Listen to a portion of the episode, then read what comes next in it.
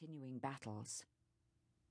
But most of the time she hid her face in the bed covers. She developed a fear of the dark and had bad dreams. I just couldn't bear it. It was a testing time. For Diana, the day her mother packed her bags and left meant a succession of nannies, most of whom described her as difficult or tricky. She told one of them, Mary Clarke, I shall only get married when I am sure I'm in love, so that we will never be divorced.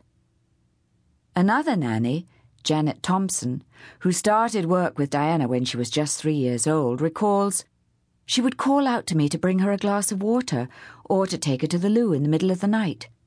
Sometimes she would wake up after a bad dream and would cry. I would have to talk to her gently. Then in the morning, she would come into my room and creep into bed with me to keep warm and for a cuddle.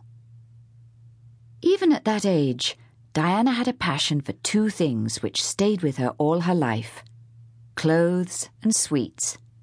Nanny Janet Thompson remembers Diana was very fond of pretty clothes and kept them neat. She loved floral dresses and used to go shopping with her mother for party outfits. They were a very sociable family and were out all the time at tea parties, so Diana needed a good choice.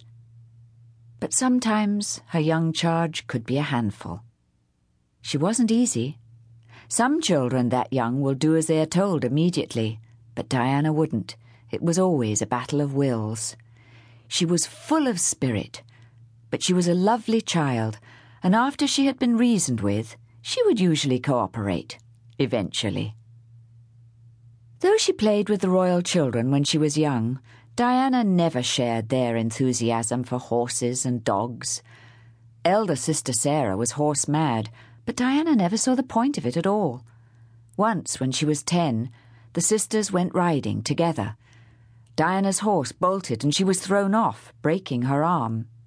She was wary of horses from then on although after her marriage she did try to please the Queen and Prince Philip by trying to learn to ride well, but gave it up as a bad job.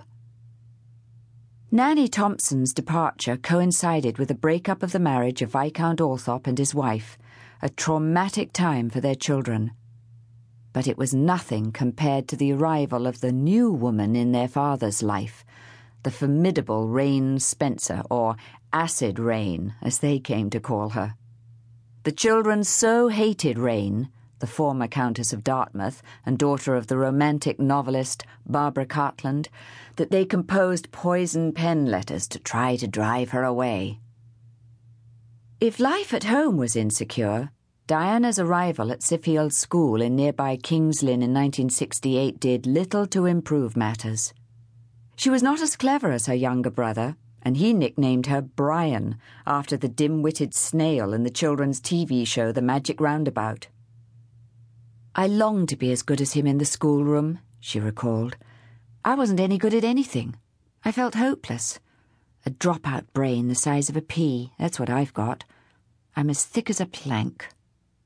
Nor did she do much better at Riddlesworth Hall, the boarding school near Diss in Norfolk to which she was sent when she was nine.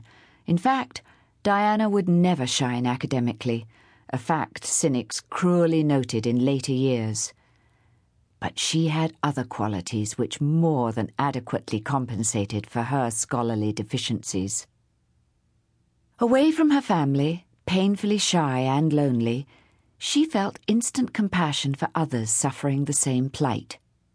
She was awfully sweet with the little ones, her former head teacher recalled she could often be found comforting a tearful child, even though she was little more than a child herself. Baby brother Charles, now Earl Spencer, also received the Diana mothering treatment. In time, Diana followed family tradition and her mother and sisters, Jane and Sarah, to Westheath, an all girls public school near Sevenoaks in Kent, where, unsurprisingly to those who knew her, one of the most expensive educators that money can buy, failed to help her win a single successful examination result. She failed all her O levels, even at the second taking, and left school at 16.